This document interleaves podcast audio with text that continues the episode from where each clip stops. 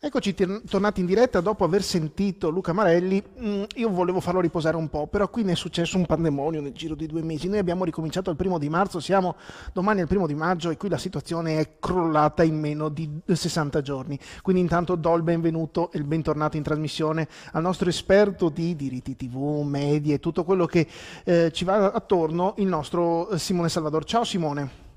Ciao, ciao, grazie come sempre per l'invito. Saluto Gra- a tutti. Grazie a te per averlo accettato. Um, qua facciamo un po' il punto della situazione, perché nell'ultimo mese ne è successa di tutta. Spostiamoci un attimo, lasciamo un attimo da parte la questione Superlega, su cui ci torniamo dopo. Torniamo in qua. Allora, um, i diritti TV sono stati assegnati a Dazon, um, almeno il pacchetto delle 10 partite, dopodiché Dazon ha avuto casualmente mettiamoci il sorriso, qualche piccola difficoltà. Sul più bello che ehm, le difficoltà sembravano passate, eh, ci è venuta la Superlega a distrarre dal problema e adesso invece il problema è tornato pesantissimo perché il 5 maggio c'è una causa da parte di Sky da dirimere per, eh, che diciamo, in base contesta tutta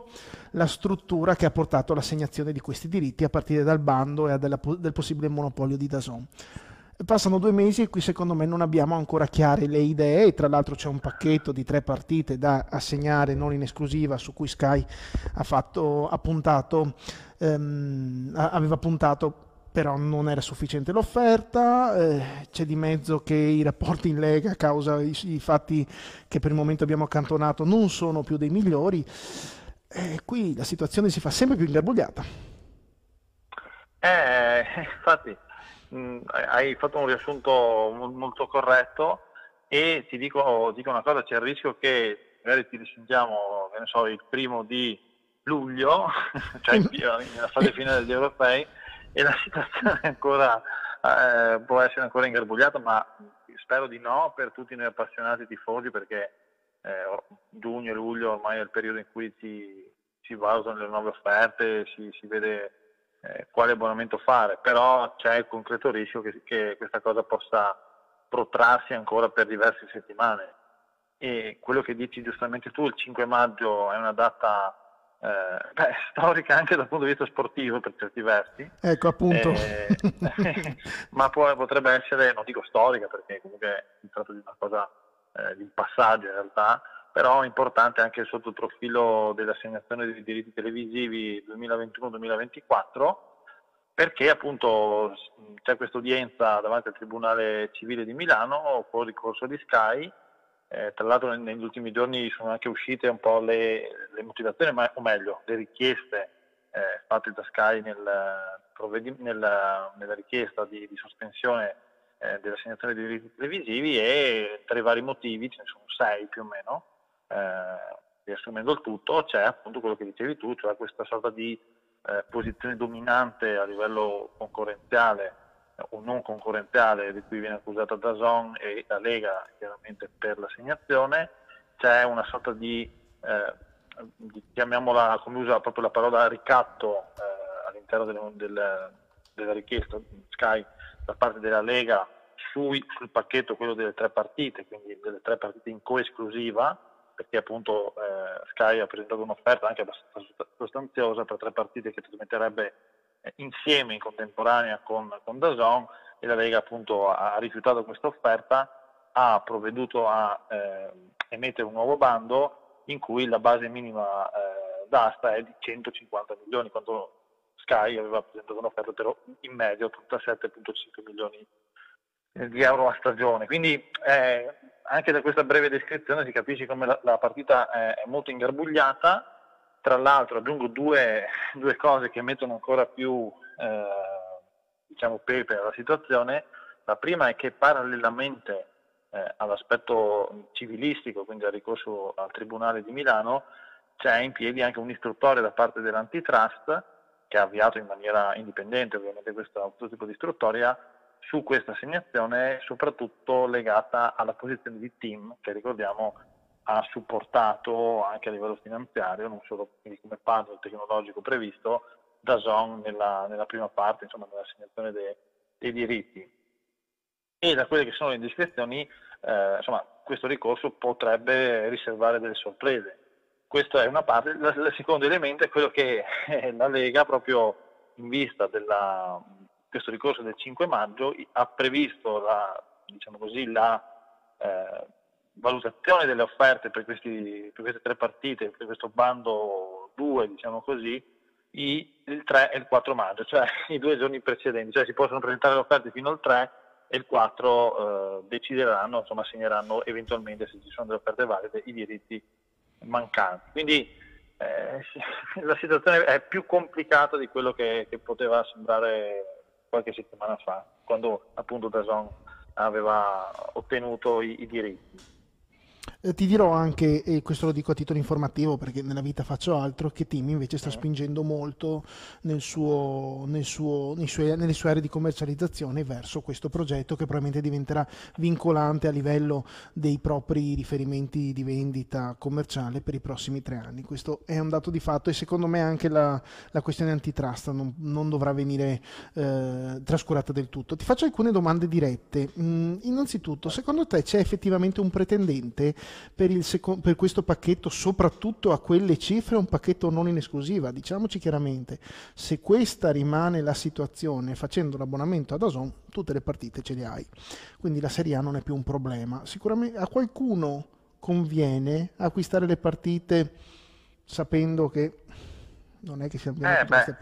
a quei prezzi. Eh, sì, sì, beh, la, la mia risposta è oggettivamente no, nel senso che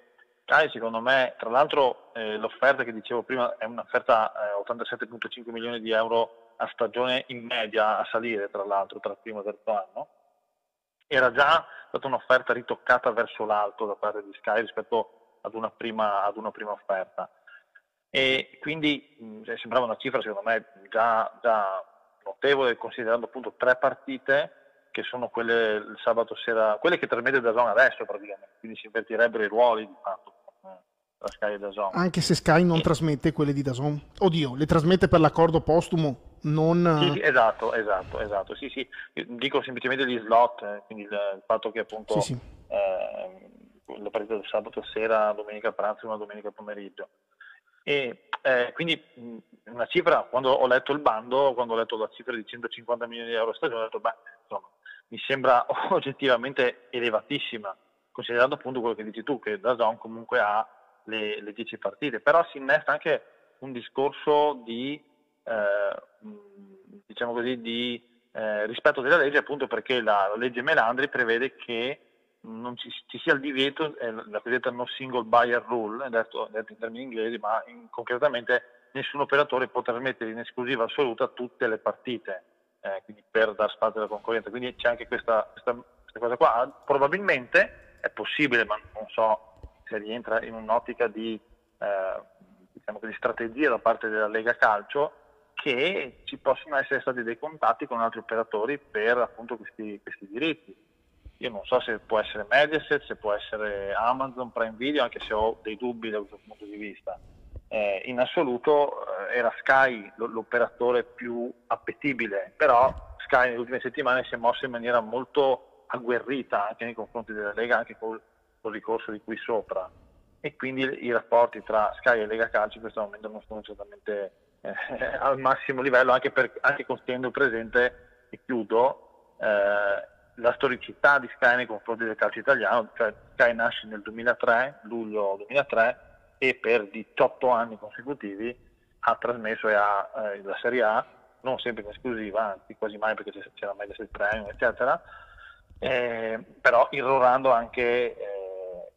di, di, di tantissimi soldi le casse dei club di Serie A. E chiudo. Il secondo, eh, interessante l'analisi su questi competitor. Eh, in generale, um, un'altra domanda che, po- che, mi pongo, stiamo dimenticando quello che è il, uno dei grossi dubbi dei detrattori dell'offerta Sky, eh, dell'offerta scusami, da Zone. Eh, siamo sicuri, visto il pregresso, che o meglio ci sono delle garanzie, specie alla luce del fatto che il bando non le richiede sulla capacità trasmissiva di eh, Dazone. Spiego, un altro Intercagliari potrebbe non capitare in questi prossimi tre anni. Beh, eh, io su questo punto, pur non essendo un tecnico, nel senso che eh, poi ci sono degli aspetti veramente molto eh, specifici, appunto tecnici, che eh, le persone più, più, preparate di me possono, potrebbero magari rispondere a posto mio, ma eh, leggendo, informandomi, documentandomi anche attraverso siti specializzati o, o amici o persone insomma, competenti eh, in questo ambito, eh, è evidente che trasmettere eh, una partita eh, in, in, live streaming, perché molti, molti confondono eh, l'aspetto, so, Netflix o Amazon Prime Video, Disney Plus, che trasmettono come, come DAZN via, via streaming, ma quelli sono contenuti precaricati, quindi c'è un'altra tipologia di, di trasmissione. DAZN trasmette in live streaming, quindi un evento in diretta. E eh, aggiungo questo, che è, eh, è, successo in Inter Cagliari e in Cosirella Sverona Lazio, ma tenendo presente che entrambe le partite erano suddivise a metà, cioè c'era a parte su, su, su DAZN ma anche la trasmissione via satellite su Sky. Nel momento in cui eh, dal prossimo anno, anziché 700, 800 mila, un milione di persone contemporaneamente guardano una partita su, eh, su DAZN via streaming, via app o smart TV, il prossimo anno raddoppieranno queste persone perché non ci sarà più appunto il, il canale DAZN su Sky. E quindi avere 2, 2, 3, 4 milioni quando ci sono i big match di persone contemporaneamente collegate in live streaming a seguire l'evento, al di là di tutte le migliorie tecniche che ci possono essere, oggettivamente può determinare dei problemi. E, e, aggiungo eh, che Dazon si sta preparando a, questo anche attraverso un accordo poi con eh, diciamo, eh, Cairo, Cairo Editore, cioè i due canali di, del digitale terrestre per avere una, una, sorta di due canali di backup eh, in caso di, eh, di problemi allo, eh, al servizio streaming, ma aggiungo non saranno due canali per intendersi come erano la 7 Carta Più o Mediaset Premium che uno accede al posto di, semplicemente sono due canali eh, in cui switcherebbe il, il, segnale in caso di problemi e, e il telespettatore non se ne accorgerebbe nemmeno. Quindi al di là di questi, cioè, di queste, di questi dettagli tecnici, eh, io ho grossi dubbi che lo streaming eh, sia già una tecnologia pronta eh, all'uso e al di là degli aspetti culturali, di preparazione delle persone o di copertura complessiva, ma proprio di tenuta, cioè proprio di tenuta della rete per questi eventi che coinvolgono 2-3 milioni di persone contemporaneamente. Sì, sarei proprio curioso di sapere e questa è una cosa che va oltre poi la scelta del broadcaster di riferimento o chi, si, chi possa essere favorevole a sì, sì, sì, esatto. è che sì, vorrei sapere chi poi risponde nel caso succeda qualcosa del genere. Facciamo l'esempio, fa storia nel bene o nel male la mal- sciagurata fine che hanno fatto ad esempio i diritti televisivi in Francia in cui raramente una, un bando è stato cancellato per, ca- per cause, a causa del crack poi di chi aveva l'assegnatario che se qualcuno ha la memoria buona erano quei matacchioni di Media Pro che tre anni fa tentarono il colpaccio anche in Italia. Però passiamo oltre. Ti faccio però un'altra domanda prima di parlare un po' di Superlega. Eh, allora, ho in questi, di questi giorni l'assegnazione dei diritti della Serie B, non in esclusiva al momento, però è il momento l'unica vincitrice di Sky. Quindi, io che sono il calciofilo medio, che devo guardare, che, devo, che vorrei guardare Serie A, Serie B, togliamo i campionati esteri, Champions, eh, Europa League, togliamo anche sta conference eh, quella lì, eh. Confederation, la, la terza, quella nuova che deve eh. cominciare. Ehm, devo fare Sky, da Zone, se non voglio fare Sky faccio Mediaset Premium, ma non vedo la serie B. Mediaset Premium, quello che ne resta, sì, quello di Mediaset. Eh, faccio, Lei, vabbè, okay. Devo fare Amazon per la partita di cartello della Champions, cioè alla fine pago di più. Ah beh, eh, questo è uno degli elementi, eh, diciamo così, che vengono mm, un po' trascurati, ma oggettivamente l'offerta si è parcellizzata, si è frammentata in tante piccole parti e, e questo è sicuramente dal punto di vista dei, di noi appassionati consumatori, eh, tifosi in genere, eh, problematico. Poi ci sono diverse, diversi gradi di, di, passione, nel senso che c'è l'appassionato che, a cui interessa solamente la propria squadra del cuore, ma comunque anche egli eh, dovrà fare due o tre abbonamenti se vorrà seguire tutte le partite eh, con certezza della propria squadra. Eh, e se uno invece è appassionato di tanti sport, eh, la, la, cosa, la, cosa, si complica ulteriormente perché poi, ehm, diciamo così, per dire quest'estate ci saranno anche le Olimpiadi, eh, spero, insomma, non penso che non ci siano dubbi, speriamo tutti, e quelle saranno trasmesse eh, da Discovery Eurosport, quindi ci sarà anche l'abbonamento, aggiungo, al, all'app di Eurosport che è il vecchio player per intendere. Quindi le cose si, si, complicano e diventano anche più, eh, diciamo così, dispendiose dal punto di vista economico, ma parallelamente questo secondo me va a vantaggio eh, di eh, Sky o comunque degli operatori di telefonia cosiddetti aggregatori di, di contenuti, nel senso che il futuro, il futuro, o meglio il presente, è fatto di tanti piccoli abbonamenti, quindi come dicevi giustamente tu, da, Zone, Sky, eh, anche uno che è appassionato anche di film, chiaramente poi Netflix, Disney Plus, eccetera, eccetera. E avranno buon gioco quei servizi come può essere Sky Q, come può essere Team Vision,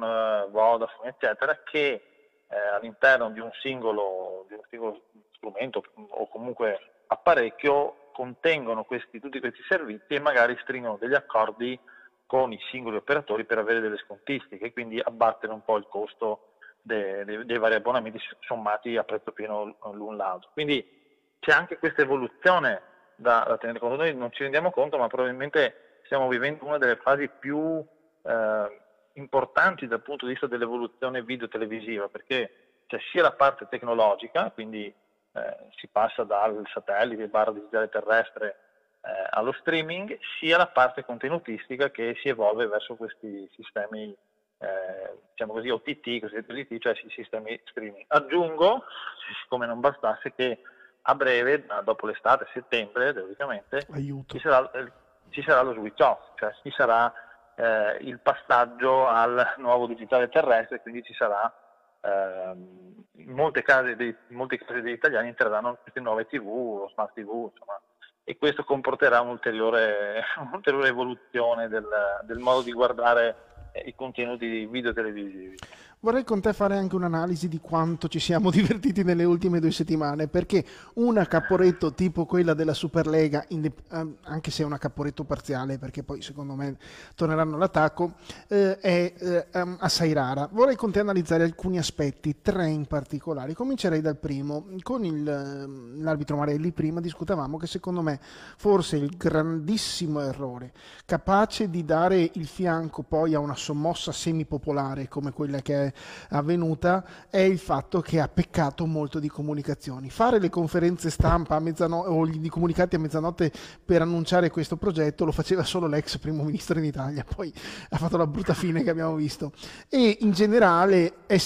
una, è sembrato passare solo il messaggio che eh, c'era bisogno di vil denaro. Eh, sbaglio da questo punto di vista o tu trovi qualche altro grave errore da imputare ai, ai cospirazionisti? No, beh, eh, sono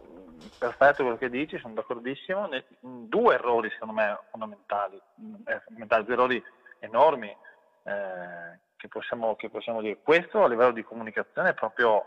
eh, enorme, sarà probabilmente materia di studio eh, nelle scuole di marketing o nelle, nei master, eccetera, come eh, case history di, di, come non comunicare un progetto o comunque come non comunicare eh, un qualcosa di importante che coinvolge eh, milioni di, di, persone, in questo caso che sono tutti appassionati di, di calcio. Questo è, è, il è, il principale, uno dei due principali. L'altro, secondo me, è proprio quello a livello proprio strategico barra eh, legale, nel senso che eh, se queste 12 società firmano un accordo tra di loro un patto, chiamano come vuoi un contratto, e hanno la possibilità di uscire da questo contratto con un semplice comunicato, con un semplice tweet eh, o un comunicato sul sito o come ha fatto l'Arsenal addirittura con richiesta di con scuse a tutti i propri tifosi, beh, vuol dire che quel contratto, quel, quell'accordo, quel patto eh, non era stato studiato eh, in maniera così, così approfondita e mi stupisce, visto che comunque stiamo parlando di club eh, che hanno alle spalle fior fior di avvocati, fior fior di studi legali, che hanno eh, anche, insomma, sono delle, delle, delle società che generano e, produ- e, fatturano centinaia di milioni di euro, quindi eh, errori di questo tipo onestamente mi lasciano, mi lasciano perplesso, se non per non dire basito, e eh, secondo me mi viene il sospetto che questa cosa della Superlega sia stata fatta non dico in fretta e furia, ma che fosse in cantiere da un po' e sia stata eh, chiusa, tra virgolette, o comunque comunicata all'ultimo secondo, poco prima dell'annuncio della nuova Champions che doveva essere il lunedì. Quindi loro a mezzanotte 10, cioè lunedì già di fatto poche ore prima della conferenza sulla, de, de, da parte dell'UEFA sulla nuova, sulla nuova Champions, la nuova formula, hanno deciso di, di sparigliare le carte e di pubblicare e comunicare questa cosa, ma onestamente eh, appunto questi due errori mi, mi, mi, lasciano completamente spiazzato, considerando l'importanza e la forza e anche la, la professionalità di, di, tutti questi club. Quindi, così. Eh, togliendo un'altra curiosità, secondo te eh, in, questo, in questa disorganizzazione di cui parlavi, è possibile che ci fosse già un broadcaster disponibile a pagare fior fior di euro per ospitare questa Superlega? Io dubito. Io anch'io, nel senso che proprio per questa, quello che dicevo prima, cioè per questa improvvisata, improvvisazione, chiamala come, come preferisci, eh, che, che, c'è stata, non penso che, a parte, eh, diciamo così, eh, la parte finanziaria che, che era appunto stata, stata confermata, eh, non, non, ci fossero altri elementi a livello di diritti televisivi, quindi di accordi con broadcaster eh, di, vario, di, vario, tipo. E eh, non penso proprio perché fondamentalmente non sappiamo neanche quale fosse la formula complessivamente di questa, di questa Superlega, se non delle 20 squadre, di 15 più 5, un numero più o meno preciso di partite, ma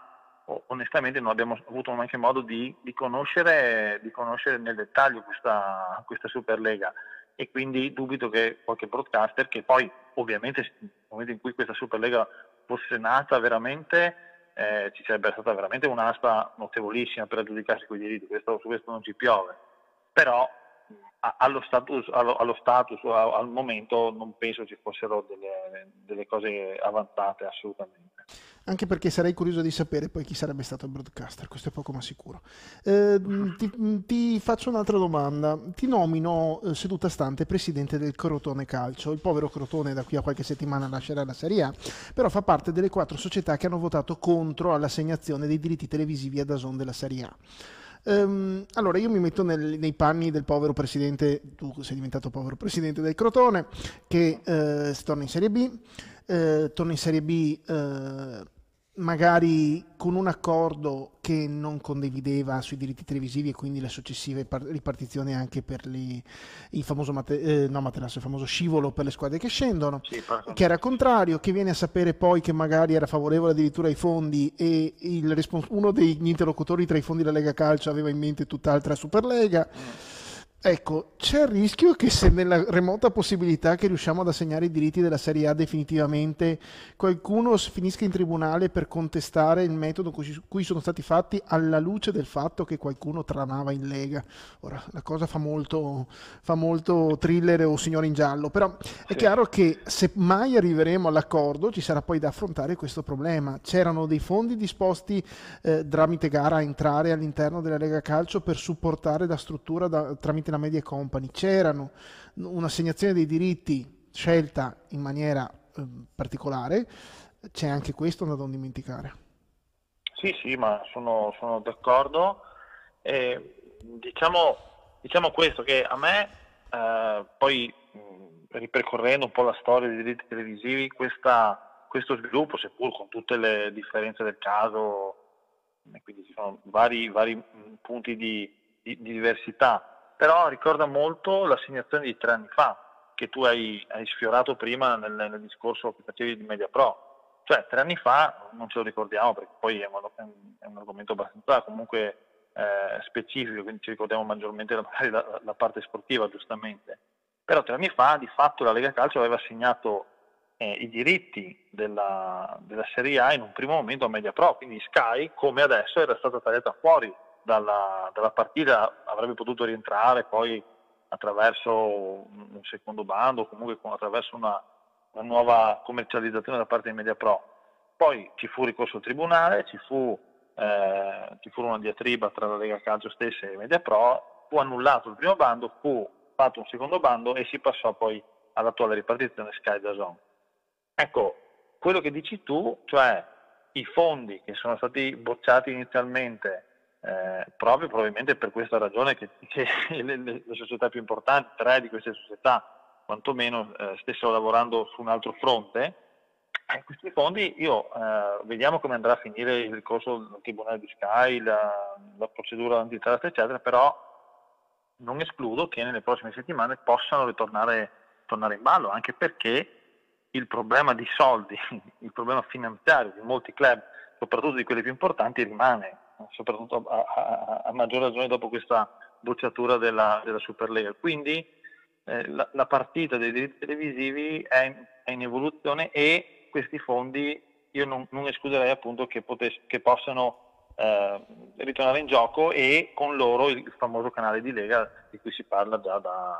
da anni ma non è, si è mai poi concretizzato veramente. Il canale di Lega, oddio che, che miraggio. Due domandine velocissime e poi chiudiamo. La prima, eh, vorrei un attimo uscire dal tema prima di tornare sulla Superlega per una domanda un po' romantica. Ehm, qualcosa si muove all'orizzonte, adesso non voglio esagerare perché poi sappiamo come come le cose cambiano molto velocemente, però ho visto della box in seconda serata su Rai 2. Mi giunge voce addirittura che la finale di Champions di Moco Volley Conegliano sabato prossimo sia su Rai a 2, Verona. Sì, a Verona, sia su Rai 2. Oddio, cosa è successo? non, mi, no, non, mi, non sono più eh, addirittura ho visto anche le designazioni in settimana del Giro d'Italia, addirittura c'è una voce femminile, la cosa, mi, soprattutto dopo averla sentita, mi, mi ingrandisce il cuore come mh, voce, commento tecnico ufficiale al Giro d'Italia, anche se la scelta lì è sempre un po' complicata. Eh, si muove qualcosa all'orizzonte o sono io che sto sognando? No, no, allora mh, ci sono due, due, due piani che hai toccato per quanto riguarda eh, l'aspetto, diciamo, eh, beh, parliamo di, di Giada Borgato, che è la, la, commentatrice tecnica che affiancherà Francesco Pancani eh, al Giro d'Italia prossimo. E, e anche, anche, a me è una scelta che ha fatto estremamente piacere perché eh, al di là dell'aspetto del, di genere maschile o femminile, però eh, se c'è qualcuno competente, e in questo caso anche eh, è donna, che per la prima volta una donna commenterà la voce ufficiale del, del Giro d'Italia, questo è secondo me assolutamente un aspetto positivo e ripeto, già da Borgato eh, l'abbiamo sentita l'anno scorso, o meglio il 2020 è stata un'altra particolare per il civismo, quindi diciamo lo scorso autunno in alcune corse ha dimostrato di essere veramente, veramente molto, molto competente e bravo, quindi sono contento per lei e anche per Francesco Pancani che torna a commentare, a commentare il giro. E questa, questa, è una cosa, quindi un'innovazione dal punto di vista delle scelte giornalistico-editoriali e va bene. Per, quanto, quello, per quello che dicevi su eh, qualche evento che torna in chiaro, quindi viene trasmesso eh, dalla RAI a livello proprio di canale generalista, quindi non sul 57 che è il canale Rai Sport più, quello appunto tematico sportivo. Beh, questo secondo me è, è qualcosa di importante e di auspicabile, nel senso che eh, io piccolo, insomma, una mia piccola battaglia è quella di vedere uno dei canali generalisti o comunque eh, de- delle fasce molto più ampie di sport in chiaro sui canali generalisti perché volenti o nolenti, al di là dell'evoluzione, de- de- dei streaming, degli OTT, di tutto quello che vuoi, però l'impatto che ha eh, un evento sportivo trasmesso su un canale generalista, quindi uno dei primi nove del telecomando per intenderci, è comunque enormemente più grande rispetto ad un canale tematico sportivo anche sul digitale terrestre e a maggior ragione sulla pay tv, su Sky. Concretamente, venendo proprio a un aspetto proprio concreto che, che abbiamo visto anche ultimi, nelle ultime settimane, tennis, eh, una partita anche molto, molto importante di, di Sinner che può essere la finale di Miami, ok, trasmessa sia in, cioè, in esclusiva in diretta da Sky più a differite immediato su Super Tennis che è canale in chiaro ma comunque specialistico, tematico al 64, quindi uno deve andare a cercarlo. Ecco, una partita del genere ha fatto il record su Sky, nella storia di Sky, do subito dietro a Federer e Djokovic nella finale di Wimbledon famosa 19. Eh, però per dire la finale di Sinner a Sofia, che era un 250, una TP 250, trasmessa all'ultimo istante della RAI in chiaro, era novembre, ha fatto più spettatori rispetto a una finale che era molto attesa, di cui tutti parlavano, come quella di Miami. Quindi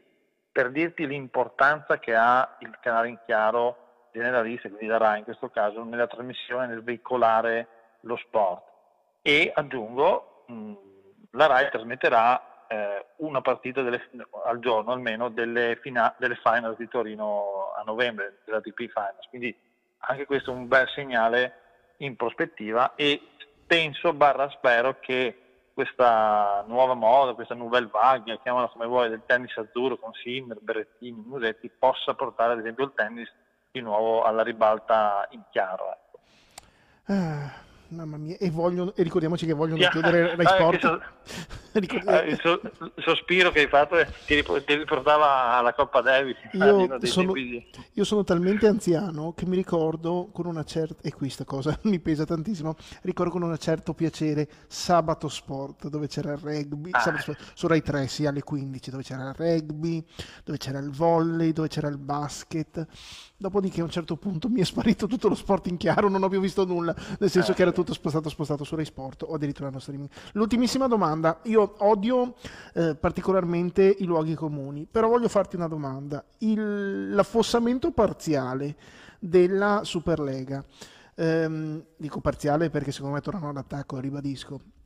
è secondo te una vittoria? Allora non voglio immaginare che sia una vittoria del popolo perché eh, adesso sono poi quelli che si abbassano a pagare fior fior di cifra, me compreso, per guardare il calcio. Ehm, eh, non penso sia neanche una vittoria della federazione, però secondo te può essere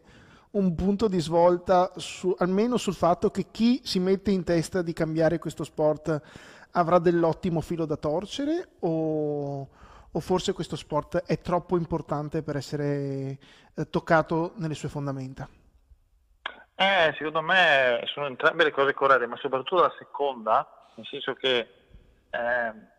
a differenza di altri sport che, ha, che, hanno cambiato anche con qualche polemica interna, tensione, eccetera, mi viene in mente il basket, eh, la divisione, poi Eurolega all'epoca, due volte, la prima volta la prima Eurolega e la seconda Eurolega, quella eh, attuale, diciamo, col formato attuale,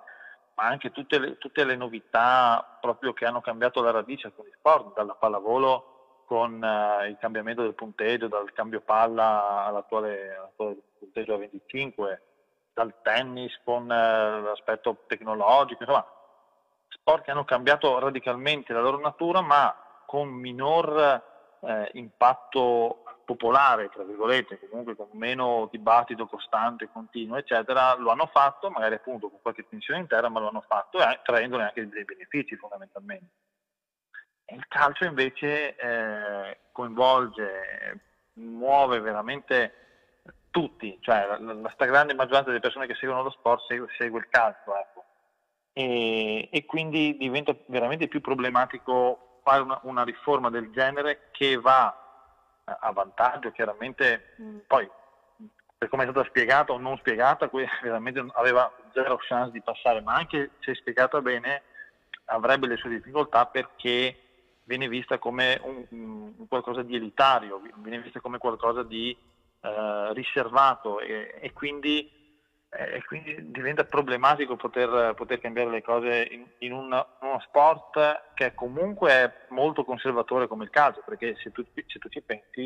eh, a livello proprio di regole o comunque di aiuto tecnologico, il calcio penso sia stato l'ultimo sport eh, in generale a dotarsi di tecnologia per aiutare gli arbitri, per migliorare le, le cose. Quindi è uno sport veramente difficile da riformare, figurarsi a livello proprio di eh, massima competizione per club eh, europea, ma quindi mondiale. Quindi veramente è difficile, è difficile fare delle riforme sostanziali nel campo poi in Italia non ne parliamo, se, se, scendiamo all'ambito italiano. Aiuto. um, tra l'altro, non che, e, torno, e chiudo poi l'argomento, non che la nuova Champions sia una cosa